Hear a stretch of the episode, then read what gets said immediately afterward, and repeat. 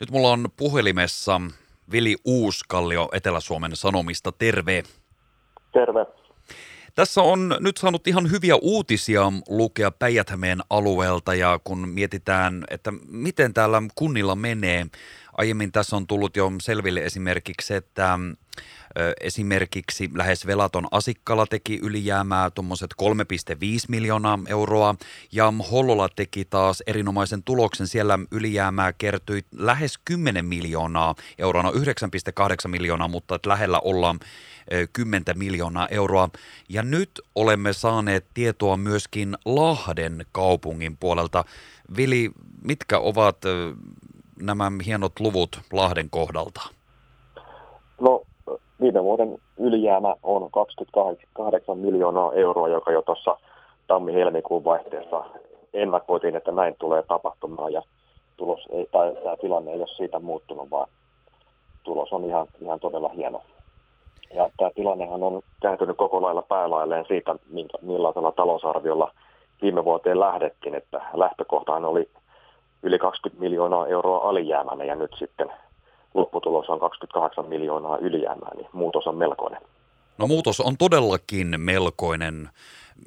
Osaatko arvioida tai kun tässä nyt on ollut tiedotustilaisuutta, missä on ehkä avattu jonkun verran ainakin tätä ihan positiivista lopputulosta, että mitkä syyt ovat johtaneet tässä tapauksessa tietysti niin kuin positiiviseen puoleen, että nimenomaan, että mentiin sinne 28 miljoonaan ylijäämän puolelle kuitenkin lopulta?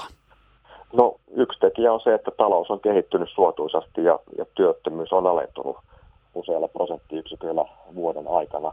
Ja sen takia sitten Lahti on saanut muun muassa verotuloja yli 8 miljoonaa euroa enemmän kuin mitä ennakkoon arvioitiin.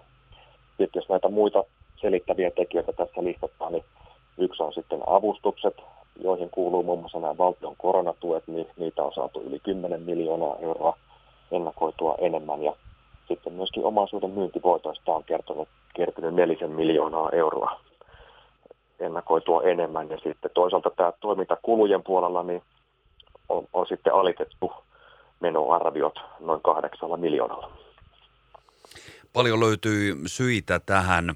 No tämä on tietysti nyt spekulaatiota tässä vaiheessa, tällainen keskustelu, mutta ö, mitä olet itse mieltä tai oletko sinä saanut tähän tietoa, että olisiko sitten, kun kuitenkin tässä nyt puhutaan useammasta vuodesta, milloin on tätä ylijäämää tullut, että olisiko tässä voinut olla – sitten mahdollista vaikka jättää jonkinnäköisiä säästöjä tekemättä tai miettiä vaikka verotusta tai niin edelleen. Onko näistä, oletko sä saanut tähän mitään tietoa tai arvailuja? No, no kyllähän se vähän niin kuin nyt valitsevan tilanteen pohjalta tuntuu hassulta se, että vielä ainakin viime alkusyksystä keskusteltiin kovasti muun muassa opetuksen ja, ja ylipäätään sivistystoimen miljoona säästöistä.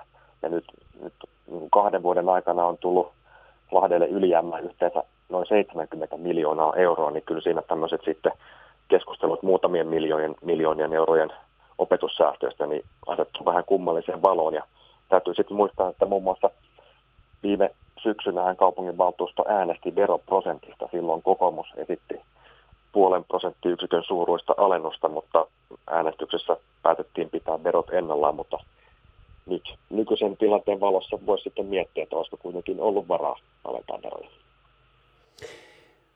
No nyt on äh, saatu tietoa myös kaupunginjohtaja Pekka Timoselta, jonka mukaan Lahden tilipäätös on hyvä ja kestää, kestää vertailun myös muihin esimerkiksi suuriin kaupunkeihin. Ja toisaalta semmoinen positiivinen asia, että kaupunki ei ottanut viime vuonna uutta pitkäaikaista lainaa.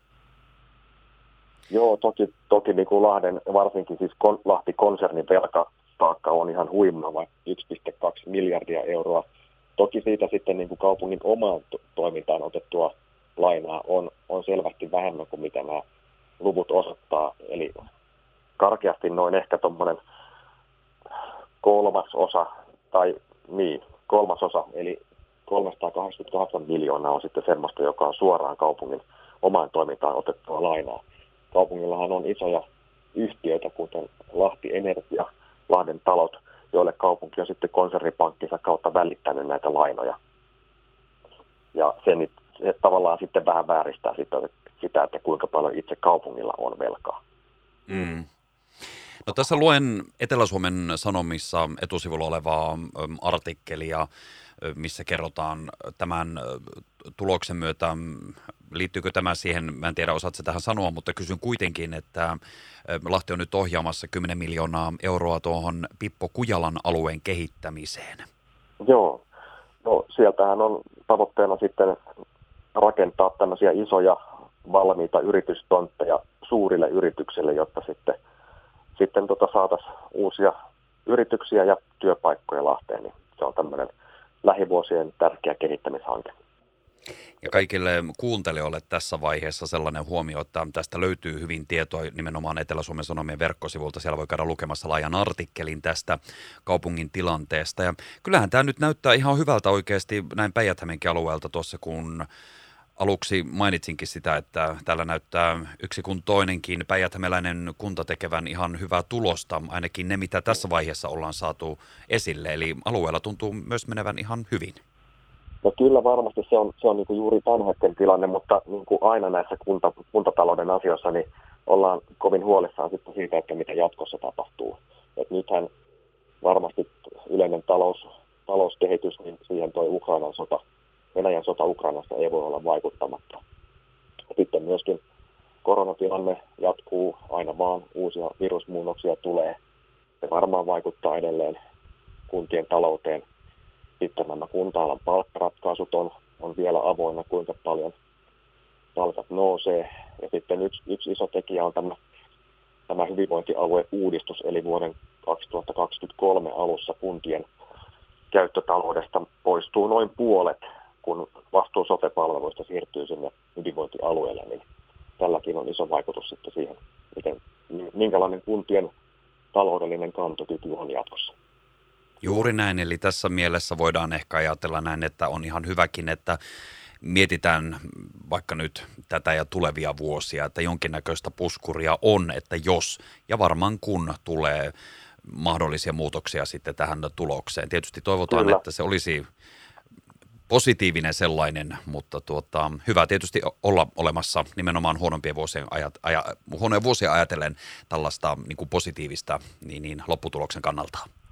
Kyllä, siis Lahden taseessa on nyt viime vuoden jälkeen 190 miljoonaa euroa kertyneitä ylijäämiä, että ne muodostaa ihan hyvän puskurin sitten tuleville mahdollisesti heikommille vuosille.